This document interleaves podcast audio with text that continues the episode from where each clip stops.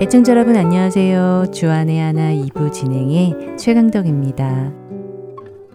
여호수아 1장은 제가 좋아하는 말씀 중 하나입니다. 여호수아 1장을 읽을 때면 어쩐지 저는 마음이 설레고 기대가 되기도 하는데요. 강력한 애굽의 소나기에서 건짐을 받았지만 결국 광야 길에서 실패를 하고 마는 이스라엘 백성들을 그러나 여호수아에 들어서면서 그들을 포기하지 않으시고 다시 시작하시는 하나님을 보게 되기 때문입니다. 그분의 약속에 따라 기어코 그 백성을 언약의 땅으로 이끄시는 하나님의 신실하심을 보게 되기 때문이지요. 그런데 여호수아 1장을 읽다 보면 유독 반복해서 나오는 단어를 보게 됩니다. 강하고 담대하라 라는 말씀인데요. 하나님께서는 여호수아에게 이 말씀을 세 번이나 반복해서 해주신 것입니다.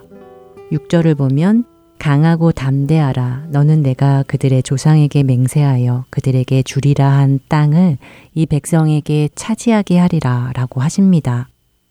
그런데 강하고 담대하라 라는 이 말씀이 그들에게 어떻게 들렸을까요?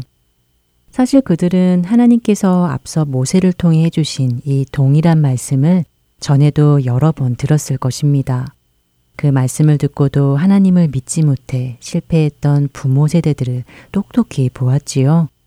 그럼에도 불구하고 이제 다시 약속의 땅으로 들어가기 위해 그 앞에 서 있는 이들에게 하나님께서는 왜 또다시 이 말씀을 해주셔야 했던 것일까요? 도대체 어떻게 강하고 담대하라는 말씀일까요? 두 주먹 불끈 쥐고 용기를 내라는 것일까요? 무엇에 근거한 강함과 담대함입니까? 먼저 첫 찬양 함께 하시고 말씀 계속 나누도록 하겠습니다.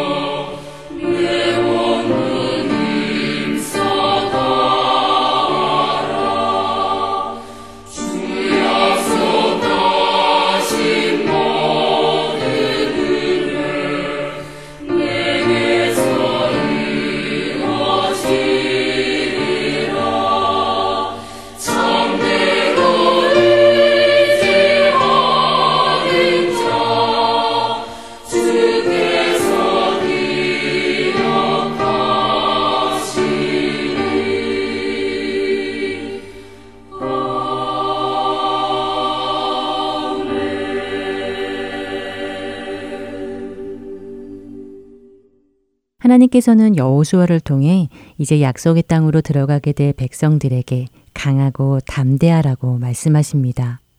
그리고 그 말씀을 하시면서 바로 앞에 5절에 그 이유를 이렇게 말씀해 주십니다. 내 평생에 너를 등이 대적할 자가 없으리니 내가 모세와 함께 있었던 것 같이 너와 함께 있을 것임이니라. 내가 너를 떠나지 아니하며 버리지 아니하리니. 내가 너를 떠나지 아니하고 버리지 아니하겠다는 이 말씀이 어떤 의미일까요? 저는 사실 그 앞에서 하신 내가 너와 함께 하겠다는 약속을 다시 한번 강조하며 확인시켜 주시는 말씀이라고 생각했었습니다. 그런데 이 말씀을 공부하면서 그 의미를 더욱 깊이 할수 있었는데요. 떠나다 라는 단어를 히브리 원어로 찾아보니 라파라는 단어라고 합니다. 이 단어의 기본적인 뜻은 실패하다 라는 뜻인데요. 이와 함께 맥이 빠지다, 게으름을 피우다 라는 뜻이 있습니다. 그런데 그 외에도 제 눈길을 끄는 뜻이 하나 있었는데요. 바로 움켜진 손을 놓다 라는 뜻이 있다고 합니다. 즉, 무언가를 손에 쥐고 있다가 아귀의 힘을 빼고 놓는 것을 의미하는 것입니다. 이 의미를 생각하며 하나님께서 여우수아에게 하신 말씀을 다시 읽어보니 하나님께서 여우수아에게 마치 이렇게 말씀하시고 계시는 것 같았습니다. 여우수아야, 내가 너를 내 손에 단단히 거머쥐고 있단다. 단 한순간도 내 손을 느슨하게 풀어버리지 않을 거야. 라고 말이지요. 저는 이 말씀을 보면서 예전에 어린 조카를 데리고 다닐 때가 생각이 났습니다. 조카를 워낙 예뻐해서 친구를 만나러 가거나 마켓을 갈 때면 아이를 자주 데리고 다녔었는데요. 그러나 워낙 활동적이고 잠시도 가만히 있지 못하는 남자아이인지라 때로는 힘이 들 때가 많았습니다. 사람이 많이 모이는 곳이라도 갈 때면 더욱 그랬는데요. 한 번은 아이가 네다섯 살쯤 되었을 때 놀이동산을 데리고 간 적이 있었습니다. 놀이동산 입구에서 저는 혹시라도 아이를 잃어버릴까 걱정이 되어 아이에게 무서운 얼굴로 여기는 무서운 사람들도 있으니까 절대 혼자 다른 곳에 가면 안 돼. 나쁜 아저씨들이 너를 잡아갈지도 몰라 라고 말해 주었지요. 그 말에 조카는 잔뜩 겁을 먹고서는 제 옆에서 떨어지지를 않았습니다. 그리고는 제 손을 꼭 붙잡고 놓지 않았지요. 그런데 그것도 오래 가지 않았습니다. 놀이동산으로 들어서는 순간 신기하고 재미난 것들이 눈앞에 펼쳐지는 순간 이번에는 상황이 반전되어 버렸습니다. 이제부터는 제가 아이의 손을 꼭 쥐게 되었지요. 아이에게서 눈을 뗄 수가 없었습니다. 아이는 제 곁에 붙어 있었지만 아이를 안전하게 붙들고 있는 건 아이의 팔이 아니라 그건 바로 저의 팔이었던 것입니다. 하나님께서 여우수아에게 약속하고 계신 것이 바로 이것이지 않을까요? 아들아, 너는 내가 붙들고 있단다. 그러니 걱정하지 마라. 어떤 일이 생길지라도 나는 결코 너의 손을 놓지 않을 거야. 전능한 내 팔로 너를 반드시 붙들고 있을 거란다. 영원히 네 곁에 함께 있을 거야. 그러니 두려워하지 마라.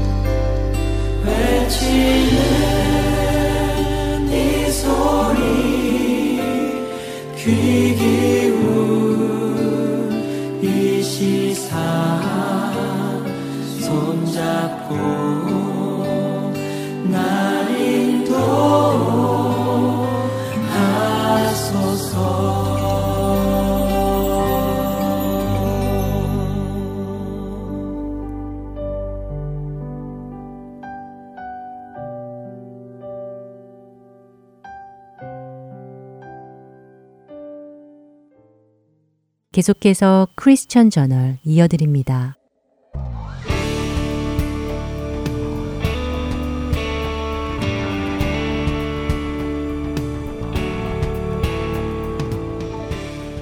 여러분 안녕하십니까? 크리스찬 저널의 최승진입니다.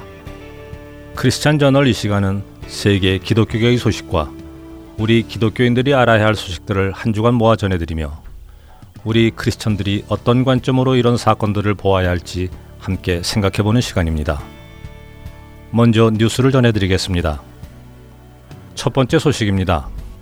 이슬람 국가인 인도네시아의 수도 자카르타의 첫 기독교인 주지사인 파수키 뿌르나마 일명 아혹 주지사가 재선에 실패한 이후 지난 5월 9일 자카르타 지방법원 재판부에 의해 이슬람의 유일신 알라를 모독한 혐의로 징역 2년을 선고받고 법정 구속이 되었다는 소식입니다. 판결이 내려지자 법원 밖에 있던 강경 이슬람 단체 회원들은 환호하는 반면 바수키 주지사의 지지자들은 침통을 금치 못했습니다. 바수키 주지사는 지난해 9월 27일 풀라우 스리부 지역에서 주민들을 대상으로 연설하던 중 유대인과 기독교도들을 지도자로 삼지 말라는 이슬람 경전인 꾸란의 구절을 정치적으로 악용하는 사람들에게 속지 말라고 발언했다가 신성모독 논란에 휘말리게 되었습니다. 이후 인도네시아의 강경 이슬람 단체 회원들은 바수키 주지사를 반대하는 대규모 시위를 주도하며 60%에 다다랐던 바수키 주지사의 지지율을 20%까지 급락시켰고 결국 지난 4월 19일에 있었던 결선 투표에서 패배함으로 재선에 실패하게 되었고 이번에 법정 구속까지 되었습니다. 다음 소식입니다. 차이나 에이드는 중국 허낭성 정저우에서 예수님은 당신을 사랑합니다라는 찬양을 부른 대만의 기독교 목사가 불법적 종교 활동이라는 혐의로 구속되었다가 풀려났다고 보도했습니다. 보도에 따르면 부활절 전날 정조우에서 대만 출신의 슈릉짱 목사가 기독교인 군중들 앞에서 찬양을 인도했다가 구금되었고 중국 본토 여행 허가서와 신분증명서를 돌려받지 못했다고 합니다. 다행히 슈릉짱 목사는 구금된 그날 석방은 되었지만 왜 그가 구금되었는지 정확한 대답은 듣지 못한 것으로 밝혀졌습니다. 최근 중국 전역에는 많은 기독교인들이 종교 활동에 참여했다는 혐의로 체포되고 투옥되는 일이 빈번하게 일어나고 있습니다. 마지막 소식입니다. 인도에서 그리스도인들이 예배에 참석한다는 이유로 벌금형을 받는다고 미국 크리스천 포스트가 보도했습니다. 보도에 따르면 인도 차티스가르주 준와니 마을의 크리스천들은 심각한 박해에 시달리고 있으며 마을에 거주하는 15개의 크리스천 가구는 힌두교로의 개종을 강요받고 있다고 합니다. 만일 개종을 거부하면 그들은 마을 밖으로 쫓겨나고 있으며 힌두교로 개종을 원하는 크리스천들은 돈이나 가축 등을 마을에 기부해야 쫓겨나지 않고 살 수 있다고 전해왔습니다. 또한 예배를 드리다가 발각이 되면 321불에 달하는 벌금형에 처해지는데 이는 인도 평균 노동자의 4개월에서 5개월치 임금에 해당하는 금액입니다. 크리스천 포스트는 인도 크리스천을 향한 폭력이 점점 심각해지고 있으며 그 빈도수도 잦아지고 있고 지역도 전국적으로 확대되고 있다고 보도했습니다. 뉴스를 마치겠습니다.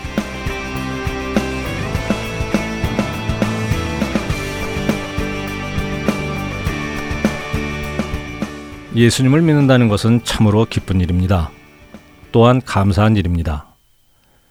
자신의 죄로 인해 죽을 수밖에 없었던 자들이 그 모든 죄를 사함받고 영원한 생명으로 옮겨지는 기적 같은 일이 일어났기 때문입니다. 그러나 예수님을 믿는다는 것은 이렇게 기쁘고 감사한 일이기도 하지만 또 동시에 고난의 길이며 좁은 길을 가는 외로운 길이기도 합니다. 이제는 멸망할 세상을 따라가는 것이 아니라 멸망할 세상으로부터 부름받아 나와 천국의 길을 가는 것이기 때문이지요. 예수님께서 좁은 문으로 들어가라. 멸망으로 인도하는 문은 크고 그 길이 넓어 그리로 들어가는 자가 많고 생명으로 인도하는 문은 좁고 길이 협착하여 찾는 자가 적다고 마태복음 7장 13절과 14절에 말씀하십니다. 이 길이 바로 우리 그리스도인들이 갈 길입니다. 하지만 이상하게도 우리 안에는 예수님께서 말씀하시지 않은 복음들이 들어와 있습니다. 그것은 예수님을 믿으면 이 땅에서 편안한 삶을 살고 성공하고 힘을 얻는다는 식의 번영 신학입니다. 그리고 많은 성도들이 은근히 그런 번영이 자신에게 있기를 기대하기도 합니다. 그런 기대가 있으니 그런 신학이 먹히기도 하겠지요. 하지만 우리는 모든 것을 성경에 근거하여 판단하고 분별해야 할 것입니다. 예수님께서는 제자들에게 예수님의 이름으로 말미암아 그들이 모든 사람에게 미움을 받을 것이라고 말씀하십니다.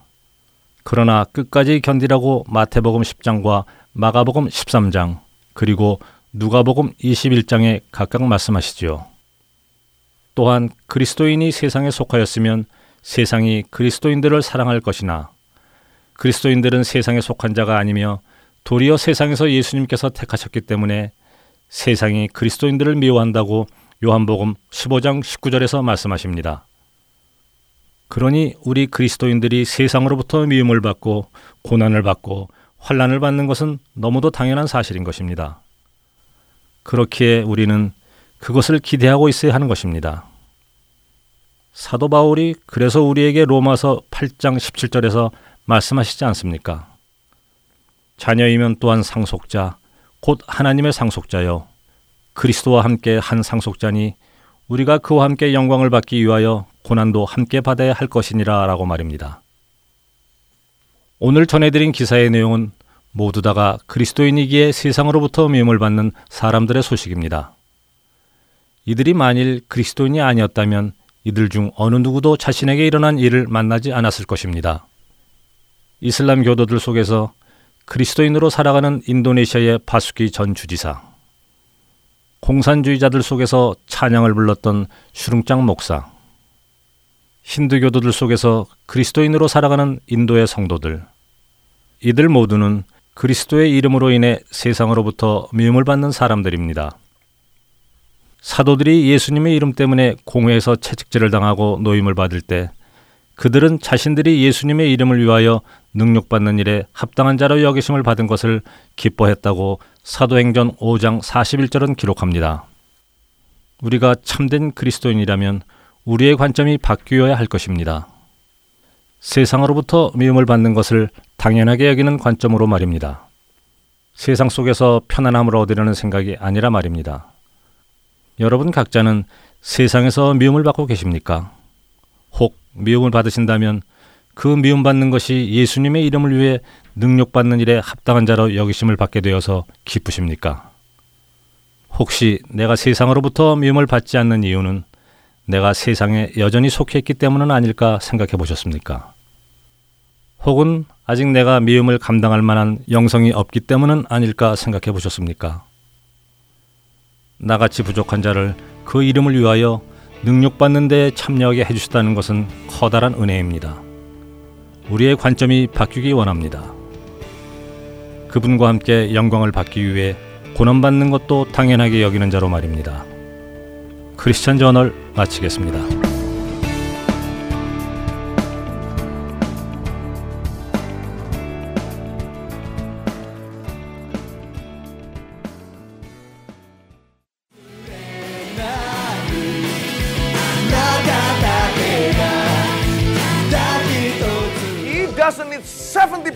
Of Japan to change the spiritual trend in this nation. He's fine with 0.7% to begin with.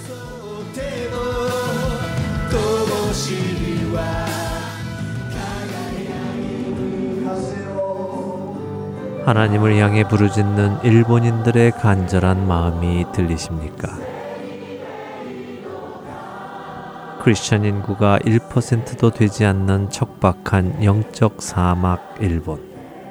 그 사막의 땅에도 복음의 씨앗이 뿌려져야 할 것입니다.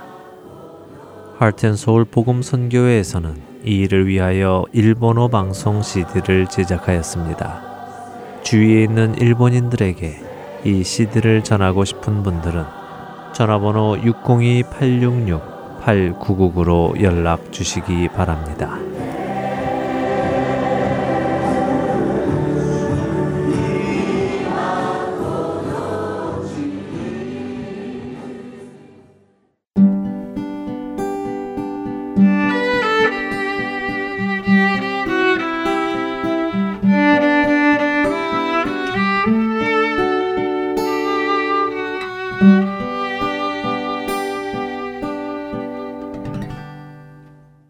설교 말씀 함께 하시겠습니다.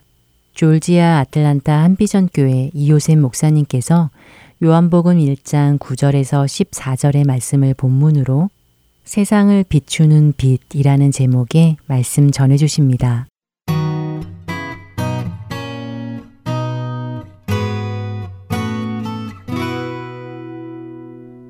세상을 살아가면서 우리는 많은 공부를 합니다.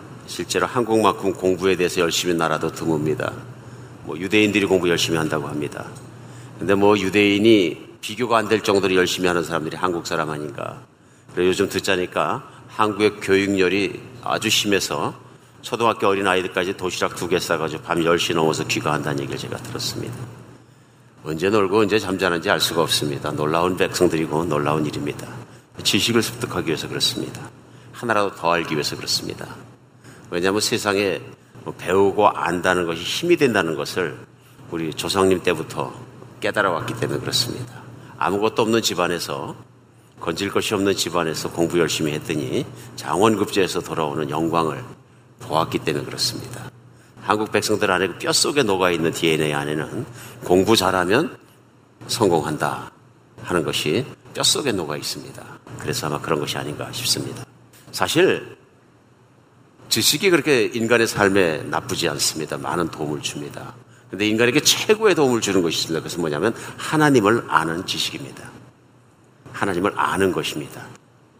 그래서 하나님께서는 하나님의 백성들이 하나님을 알게 하기 위해서 성경책을 주셨습니다. 하나님 말씀을 주셨고요. 성령님을 보내주셨습니다. 그래서 하나님 말씀을 읽는 사람들로 하여금 깨닫고 믿게끔 도와주십니다. 이스라엘 백성은 오랜 역사 속에서 유대인들은 하나님을 알고 하나님을 믿는다고 생각했습니다. 그런 유대인들에게 하나님께서 호세라는 선지자를 보내서 말씀하실 때 하나님을 아는 지식이 없는 거로 내 백성이 망하는도다 하고 말씀하셨습니다. 결국 인생을 믿는 사람들에게 뭐라고 말씀하시냐면요. 하나님의 아는 지식이 있느냐 없느냐에 따라서 망하고 흥하는 것이 결정된다 하고 말씀하십니다. 나는 예수님 많이 알고 있습니다. 하는 분에게나 나는 예수님을 사실은 듣긴 들었는데 잘 알지 못한다 하는 분에게는 좋은 기회가 되었으면 좋겠습니다. 우리 성경 말씀을 통해서 예수님은 참으로 어떤 분이신가 하는 것을 조목조목 나누는 시간을 갖겠습니다. 그래서 요한복음을 시작하자마자 예수님에 대해서 전합니다. 특별히 성경 복음서는 예수님을 만났던 예수님을 따라다녔던 제자들이 예수님을 경험하고 배우고 알았던 그 예수님을 전하는 책입니다. 그래서 우리가 성경의 복음서인 요한복음을 열어서 첫 장부터 해서 하나님 말씀을 들어갔을 때 하나님께서 정말로 우리에게 드러내 주시는 제자들이 만났던 것처럼 실제 살아계시는 현존하시는 하나님을 만나는 그런 기회가 되었으면 좋겠습니다. 오늘 본문 말씀은 시작이요. 요한복음 1장 9절로부터 시작하는데요. 참빛 그 세상에 와서 각 사람에게 비치는 빛이 있었나니 그가 세상에 계셨으며 세상은 그로 말미암아 지은 바 되었을 때 세상이 그를 알지 못하였고 자기 땅에 오며 자기 백성이 영접하지 아니하였으나 영접하는 자 곧 그 이름을 믿는 자들에겐 하나님의 자녀가 되는 권세를 주셨으니 이는 혈통으로나 육정으로나 사람의 뜻으로 나지 아니하고 오직 하나님께로부터 난 자들이니라. 말씀이 육신이 되어 우리 가운데 거하시며 우리가 그의 영광을 보니 아버지 독생자의 영광이요 은혜의 진리가 충만하더라. 충만하더라 하나님을 만났던 사람, 예수님을 직접 만났던 사람 요한이 그가 펜을 들어 적어서 그 예수님을 전하고 있습니다.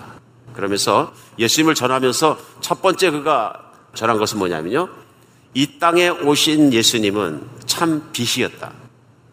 예수님은 빛이다 하고 오늘 표현을 합니다. 예수님 빛이다 하고 표현을 하면서 그 참 빛이었는데 그 참 빛 대신 하나님이 예수님께서 이 땅에 오셨으나 어둠이 깨닫지 못하더라. 세상이 그 예수님을 영접하지 않더라 하고 얘기합니다.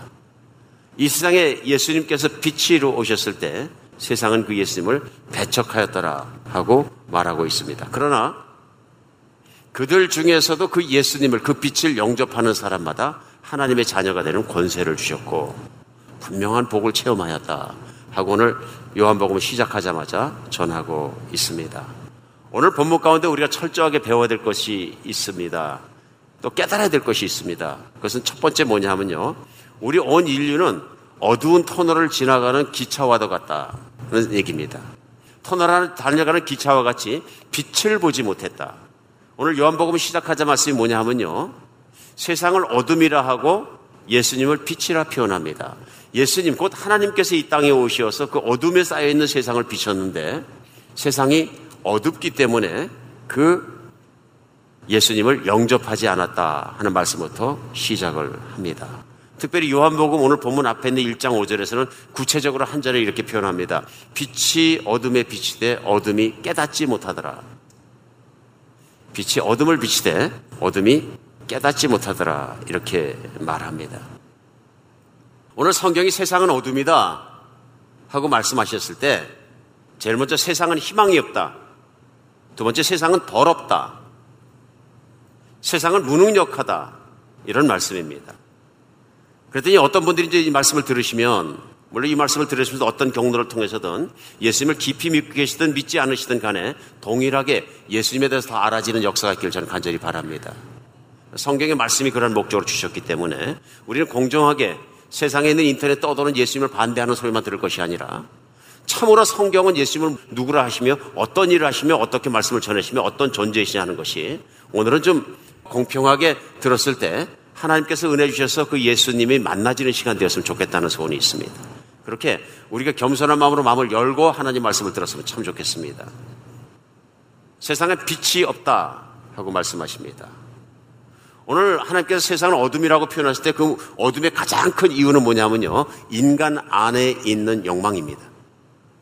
인간 안에는 내재된 욕망이 있어서 그 욕망을 채우려고 몸부림치는 사람들의 모습 속에서 하나님이 보실 때 하나님을 찾지도 않고 따르지도 않고 하나님을 구하지도 않는 그런 사람들의 삶을 보면서 인간의 교만과 하나님 앞의 죄악들이 결국은 패망으로 이끌고 간다는 것을 하나님은 말씀하고 계십니다. 영적인 어둠에 대해서 말씀하시는 것입니다. 우리가 오늘부터 나누는 말씀은 많은 말씀이 영적인 말씀들입니다. 눈에 보이지 않지만 영적으로 존재하고 눈에 보이지 않지만 하나님이 계시다는 걸 믿는 믿음에부터 시작을 해야 된다 그런 얘기입니다. 예수님은 이 땅에 직접 2000년 전에 내려오신 하나님입니다. 그 하나님께서 직접 이 땅에 오시어서 사람의 몸을 입으시고 사람과 대화하시고 사람들에게 하나님을 드러내 주시고 사람들을 만나 주셨다. 놀라운 일입니다. 이 땅에 하나님이 오셨다. 정말 놀라운 일입니다. 이제 이것이 믿어지느냐 안 믿어지느냐 이 차이 속에서 우리는 큰 차이가 인생 속에 변화하는 것을 말씀을 통해서 분명히 알 수 있고 느낄 수 있습니다. 믿지 않았던 분들에게는 이 말씀 들으면은 하나님이 어떻게 세상에 오느냐? 하나님이 어디 있어? 하는 생각을 하실지 모릅니다. 그러나 우리가 분명하게 알 수 있는 건 무엇이냐면요. 인간이 모든 것을 알지 못한다는 것입니다. 인간이 창조자가 계시면 그 창조자의 능력과 그분의 지력을 따라갈 수가 없다는 것입니다. 오늘 세상은 어둠이라고 말씀하실 때 인간이 가지고 있는 가장 큰 문제점은요, 인간 안에 있는 타락한 욕망과 욕심입니다. 이것이 문제가 해결되지 않는 이상 인류의 미래는 어두울 수밖에 없다. 맞는 얘기입니다. 많은 분들이 생각합니다. 문명이 발전하고 과학이 발전하고 사람들의 지식 수준이 발전해서 이상적인 나라를 만들어가고 계속 발전시켜가면 언젠가는 아름다운 이상향이 오고 영원히 살아가는 시대에 올 것이다. 근데 대집회 역사를 생각해보고 오늘을 생각해서 미래를 가늠해 볼 때는 그 이론이 맞지 않다는 것을 볼수 있습니다. 세상에서 좋은 제도가 오면은 잘 살 수 있게 될 것이다. 제도가 인류를 구원하지 못한다는 건 우리가 이미 체험했습니다. 그래서 우리는 이데올로기 전쟁이라는 전쟁을 1960년대, 70년대, 80년대까지 공산주의와 자본주의 양계 진영에서 핵폭탄을 만들고 소련과 미국이 으르렁거리며 싸우며 서로 경쟁하고 협박하는 그 과정을 지내왔습니다. 경쟁적으로 살면서 문명을 이루고 문화를 이루고 부를 더 이루고 뭔가를 발전시킬 같은 것 보이지만 결국은 가진 자가 더 점점 부자가 되고 점점 힘이 세지고 그러니까 떠나온 조국에서 요즘에 뭐 금수저, 은수저, 훅수저 하면서 막 하는 이유는 이해가 갑니다. 과거에 95% 이상의 배가 고프고 다 못 살 때는 괜찮았어요. 공부 잘하는 몇몇 사람들이 그저 공무원도 되고 조금 나아졌거든요. 그래서 액세스가 있었습니다. 세상을 나가는. 근데 이제는 집값도 비싸지고 도저히 안 되니까 가난은 운명이다 이렇게 받아들이기 시작한 거예요. 부가 분배되지 않고 자꾸 가진 사람에게 편집되고 몰려드는 이런 현상들 때문에 세계는 고통을 앓고 있습니다. 세상이 문명이 발달하고 잘 설계되었는데 오늘날도 왜 똑같은 방법으로 몇천 년 전처럼 창을 만들고 칼을 만들고 군사력을 키웠던 것처럼 오늘날도 전 국가의 돈을 갖다 모아가지고 1년에 전 국민이 버는 돈에 생산하는 재화의 4% 심지어는 10%까지를 그 어마어마한 돈들을 군사비에 쓰고 있습니까? 강해지고 싶어서 경쟁적이 되고 싶어서 군림하고 싶어서 이것이 오늘 성경은 어둠이다 하고 말씀하십니다. 어둠이다. 세상은 어둠에 갇혀 있다. 인간은 자기를 믿고 인간은 교만하고 인간은 욕심이 많고 하다는 것은 역사를 통해서 이미 증명된 사실인 것입니다. 인간을 보면 희망이 없다. 또 다른 의미에서 세상에 어둠인 건 뭐냐면요. 무지한 것이 어둠입니다. 알지 못하면 어둠이 들어오고요. 알면 빛이 들어옵니다. 특별히 영적인 것에 대해서 무지하다. 하나님이 계신 것과 하나님이 움직이고 계신 것과 하나님이 모든 세상을 운행하는 것을 모르게 되면 영적 무지 상태에 들어가기 때문에 그런 무지한 상태에서 살아갈 때는 어두울 수밖에 없다. 왜? 나의 운명을 개척할 수 있는 길이 없기 때문에 그렇습니다. 우리 인간이 가장 무지한 게 뭐냐면 내가 죽은 다음에 무슨 일이 일어나에 대해서 무지합니다. 압니까? 그러니까 세상에서 제일 용감한 사람이 누구냐 하면요. 죽는 거 두려워하지 않는 사람인데요. 그러니까 죽는 걸 왜 두려워하지 않느냐? 팍 죽어버리면 끝나는데 왜 그러냐 그럽니다. 근데 팍 죽어버렸는데 안 끝나면 어떻게 할 겁니까? 성경은 죽은 뒤에 반드시 심판이 따르고 심판에 따른 영벌이 영원히 없어지지 않는 어, 벌이 따른다 하고 말씀하십니다. 세상을 내가 만들지 않고 내가 죽어보지 않고 내가 체험해보지 않았는데 내가 죽으면 팍 모든 것이 없어진다는 것은 신앙입니다. 어쩌면 환상주의입니다. 그리고 내가 그렇게 생각하는 물질주의입니다. 나는 눈에 보이는 것만 믿는다 하는 얘기입니다. 나는 내 머리로 이해 가는 것만 믿는다 하는 얘기입니다. 합리주의의 함정입니다. 여러분 세상에 중요한 것은 훨씬 더 많은 것들이 눈에 보이지 않는 것에 존재합니다. 전파가 보입니까? 요즘 매일 갖다 사용하고 있는 전화기가 전기줄이 없어졌는데요. 눈에 보이지 않는 전파 없이는 그게 어떻게 만들어집니까?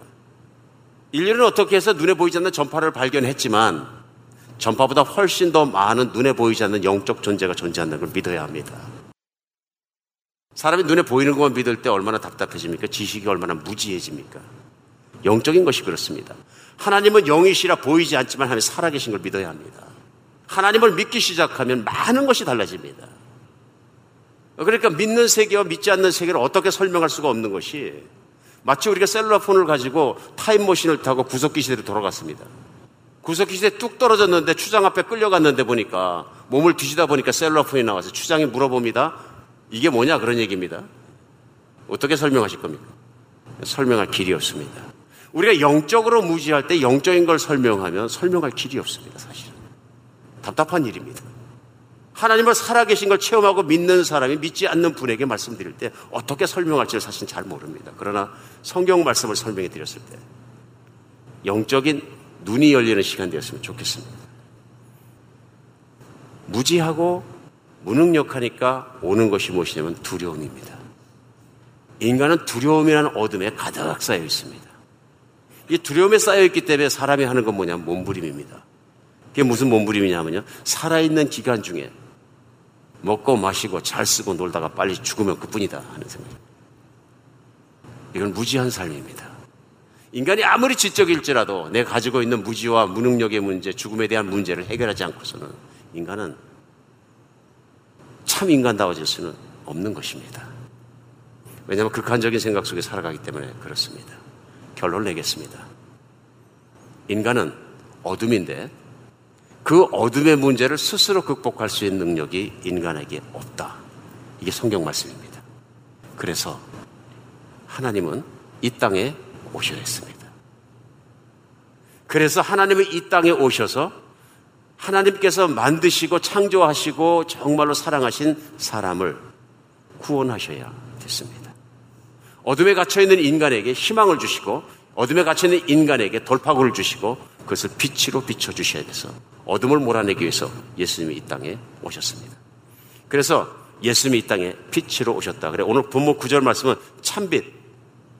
그 세상에 와서 각 사람에게 비치는 빛이 있었다 하고 말합니다. 참빛. 그냥 전기불로 키우는 그런 빛이 아니고요. 여러분 전기불이 들어온 것만 해도 굉장한 광명이에요. 토마스 에디슨이 전구를 발견하기 이전까지는 무슨 문제가 있었느냐면요. 다 등잔불 썼다는 거죠. 아마 제 세대나 제 조금 뒤에 오시는 세대까지는 등잔불 경험을 했습니다. 저는 초등학교 6년을 갖다 등잔불 밑에서 컸는데요. 그래서 깜깜한 밤중에 방 안에다가 요만한 촛불만한 등잔불 하나 켜놓고 온 가족이 같이 밥을 먹으니까 어쩔 때는 코로 들어가는지 입에 들어가는지 잘 모를 때인데 작은 밥 하나는 열심히 잘 먹었어요. 깜깜한 등잔불의 시대를 지나갔다. 그래야 도해지 와가지고 전기불이 확 들어오니까 막 정신없이 밝은 거예요. 너무너무 좋은 거예요. 인류가 달리는 기차처럼 어둠 속을 계속 달려갈 때는 빛이 무엇인지 모릅니다. 터널을 확 빠져나갈 때 빛에 힘을 하는 것입니다. 오늘 예수님은 이런 캄캄한 세상 속에 참 빛으로 오셨습니다. 우리에게 오신 생명의 빛이십니다. 죽음의 문제로 쩔쩔매던 인간들에게 인간이 죽지 않고 영원히 살 수 있는 길을 비춰주시는 생명의 빛이십니다. 욕심이 많고 악해서 살아가면서 인간이 공동체를 꾸리고 살아갈 때에는 아플 수밖에 없고 싸울 수밖에 없고 경쟁할 수밖에 없고 질투할 수밖에 힘들 수 없는 인간의 본질을 악한 본질에서 선한 본질로 바꿔주시는 인류에 대한 희망으로 오셨습니다. 그래서 예수님은 하나님이시면서 이 땅에 사람으로 오셨습니다. 사람을 변화시키기 위해서 오셨습니다. 사람 안에 빛을 주시기 위해서 오셨습니다. 그래서 오늘 세 번째입니다. 누구든지 오늘 본문 말씀대로 예수님을 받아들이면, 영접하면, 예수님께서 이 땅에 오신 하나님이시며 그분께서 나를 구원하실 수 있는 구원자이시며 그분 만이 미래의 모든 것을 해결할 수 있는 창조자 하나님이신 걸 내가 믿으면 하나님의 자녀가 되는 권세를 주셨다고 성경은 오늘 말씀하고 있는 것입니다. 인류에게는 희망이 없지만 예수님을 영접하게 되면 분명한 변화가 일어납니다. 왜냐하면 예수님은 십자가에서 죽으시고 3일 만에 부활하셨기 때문에 그렇습니다. 성경은 이 예수님께서 참 빛으로 어둠의 죽음을 체험하시고 또한 빛 대신 부활을 통해서 그 빛을 우리 모든 믿는 사람에게 주셨다고 선포하고 있습니다. 사랑하는 여러분, 예수님은 생명의 빛이십니다. 예수님은 정말로 참 빛이신 게 왜 참 빛이냐면은 악이 하나도 없으십니다. 이 세상에서 최고 좋은 공동체는 어떤 공동체냐면요. 악이 하나도 없는 곳에 살아가는 것이 제일 편안한 곳이요. 그렇지 않습니까? 우리가 왜 비싼 돈 들여갖고 어렵게 살면서 좋은 동네, 좋은 동네 합니까? 제일 먼저. 왜 그렇습니까? 애들이 안전하게 잘 클 수 있기 때문에.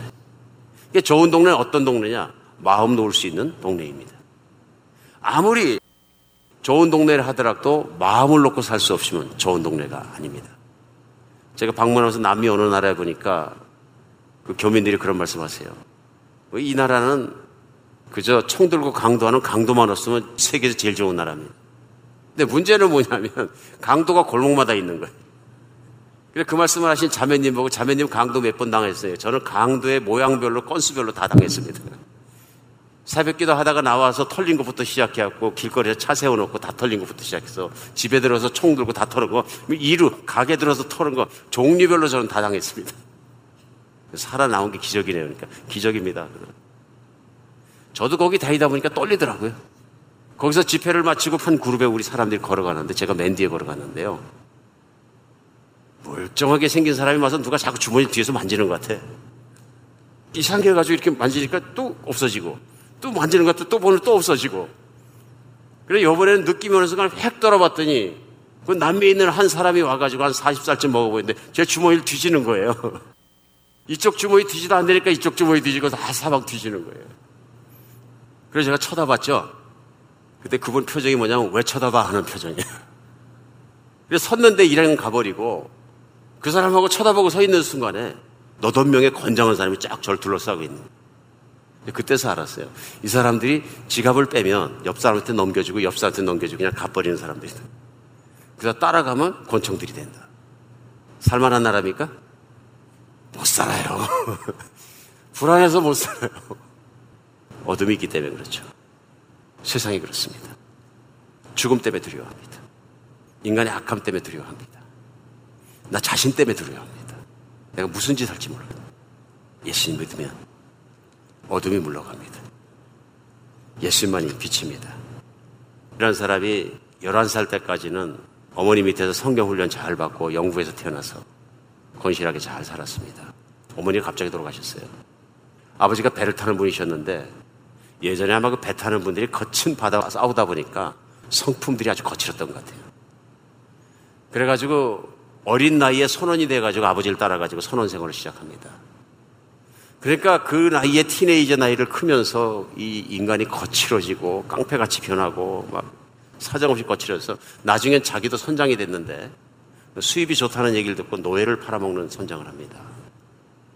아프리카에서 노예를 붙들어 가지고 미국 대륙이나 이런 데 갖다 파는 역할을 하는 거죠. 근데 이 사람이 노예 상인 중에서도 악한 것으로 악명난 사람. 그래서 뭐 말안 되는 노예가 있으면 본보기로 죽여가지고선 바다에 던지는 걸 그냥 일삼는 그런 사람이었다고 합니다. 깡패 중에 깡패가 된 거죠. 포악한 사람이 된 거죠. 어느 날 배를 인도에서 가다가 배가 큰 풍랑에 만납니다.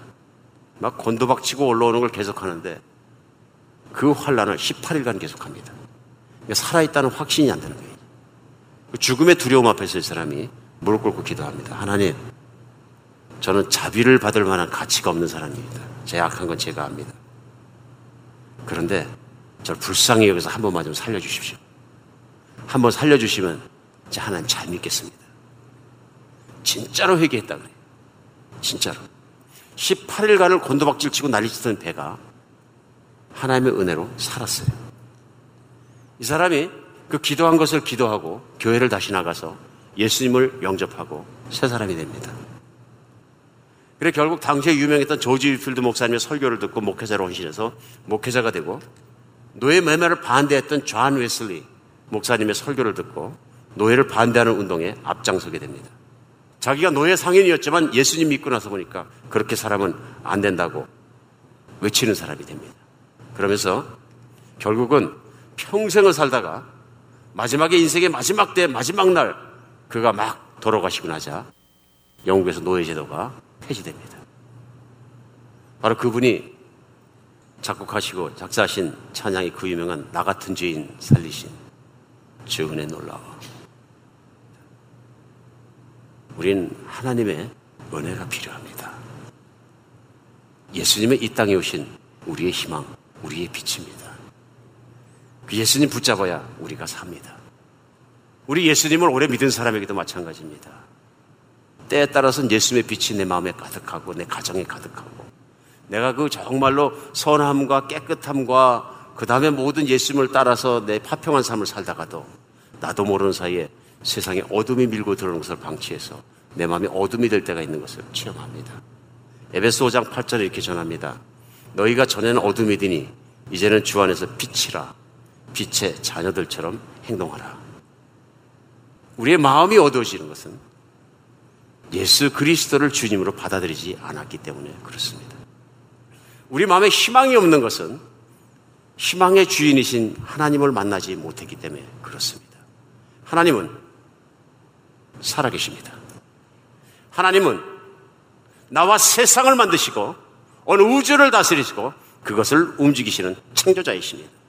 하나님은 그 아들 예수를 아끼지 않고 내 생명을 위해서 내어주신 선함이 끝까지 하신 선하고 선한 분이십니다. 인간이 아무리 교만할지라도 하나님은 선하십니다. 오늘 성경의 메시지는 그것입니다. 인간이 아무리 자신을 믿을지라도 무능력함으로 말미암아 죽음의 문제나 미래의 문제를 해결하지 못하고 두려움에 떨 때도 하나님은 해결해 주시고 하나님은 우리에게 분명한 영생을 영원히 살아가는 삶을 주실 것입니다. 우리 예수님을 믿다가도 마음이 휘청거릴 때마다 내 마음에 어둠이 있을 때마다 예수님을 바라보고 말씀으로 내 안에 있는 어둠을 쫓아내고 깨끗한 여러분과 제가 되었으면 좋겠습니다. 내 마음속에 어둠이 있습니까? 내 가정에 어둠이 있습니까? 때에 따라서 교회 안에까지 어둠이 밀고 들어옵니까?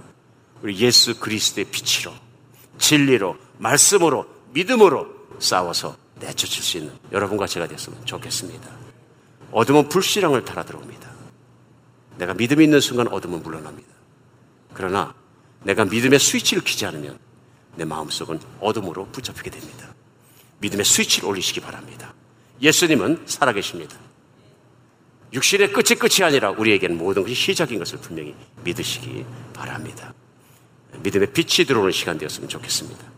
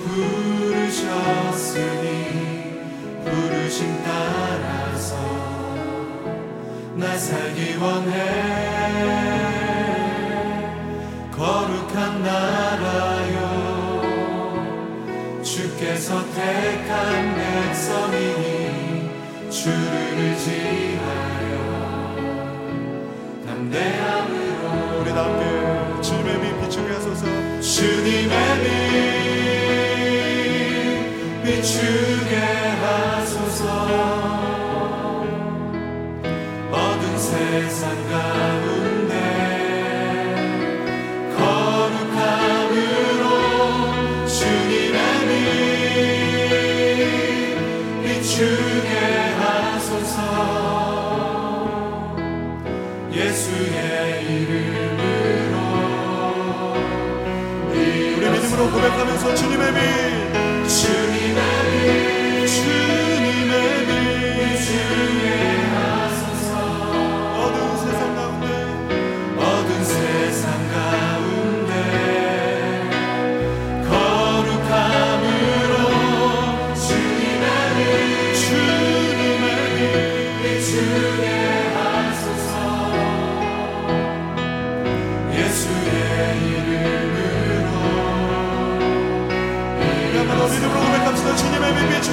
주님의 빛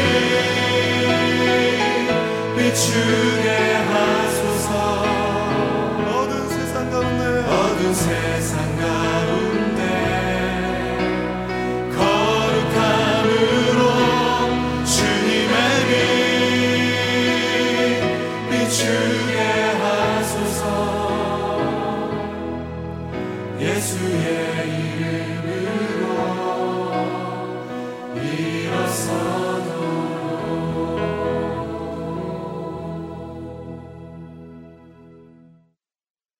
하나님의 약속의 말씀을 듣고도 이스라엘 백성들은 그 말씀을 믿지 못해 결국 광야에서 죽고 말았습니다.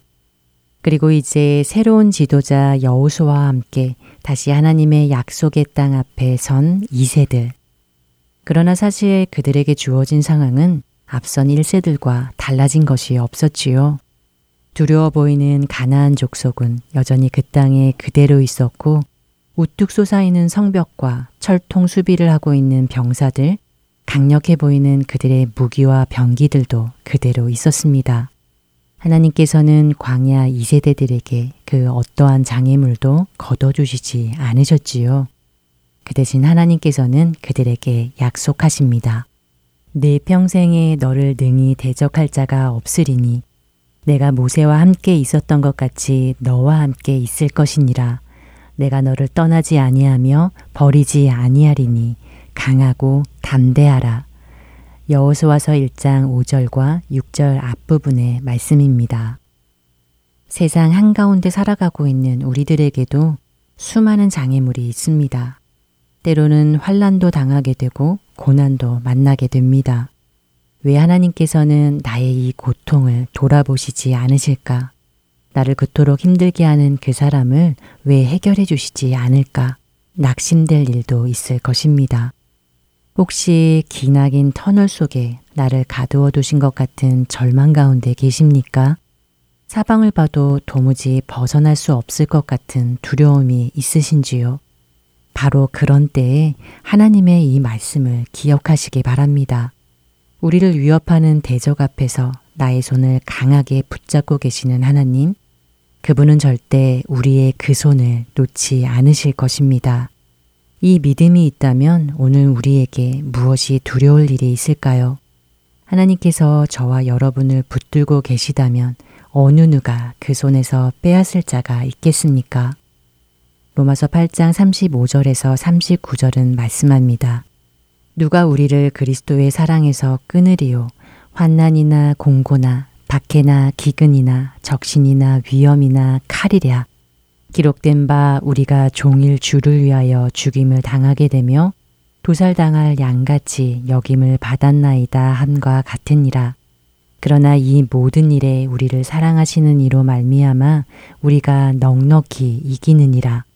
내가 확신하노니 사망이나 생명이나 천사들이나 권세자들이나 현재 일이나 장래 일이나 능력이나 높음이나 기품이나 다른 어떤 피조물이라도 우리를 우리 주 그리스도 예수 안에 있는 하나님의 사랑에서 끊을 수 없으리라. 바울은 우리가 단순히 원수의 공격에서 살아남는 정도가 아니라 우리를 사랑하는 예수 그리스도를 통해 압도적인 승리를 거둘 것이라고 말하고 있습니다. 우리가 예수 그리스도 안에 있기만 한다면 우리를 하나님의 사랑에서 끊어놓을 것이 아무것도 없습니다. 하나님은 저와 여러분을 붙들고 계십니다. 그 약속에 근거하여 주님은 우리에게 강하고 담대하라고 말씀하신 것입니다. 그분의 맏아들 예수 그리스도의 모습을 닮아갈 때까지 영광의 그날까지 우리와 함께 해주실 그분을 믿고 담대히 나아가는 우리 모두 되기 바라며 주안의 하나 2부 여기서 마치도록 하겠습니다. 지금까지 구성과 진행의 최강덕이었습니다. 안녕히 계세요. 주님 손에 맡겨 드리리 나의 삶 주님께 주님 손이 나의 삶 붙드네 나 주의 것 영원히.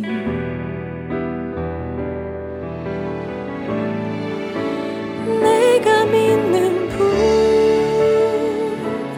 예수. 내가 속한 예수. 삶의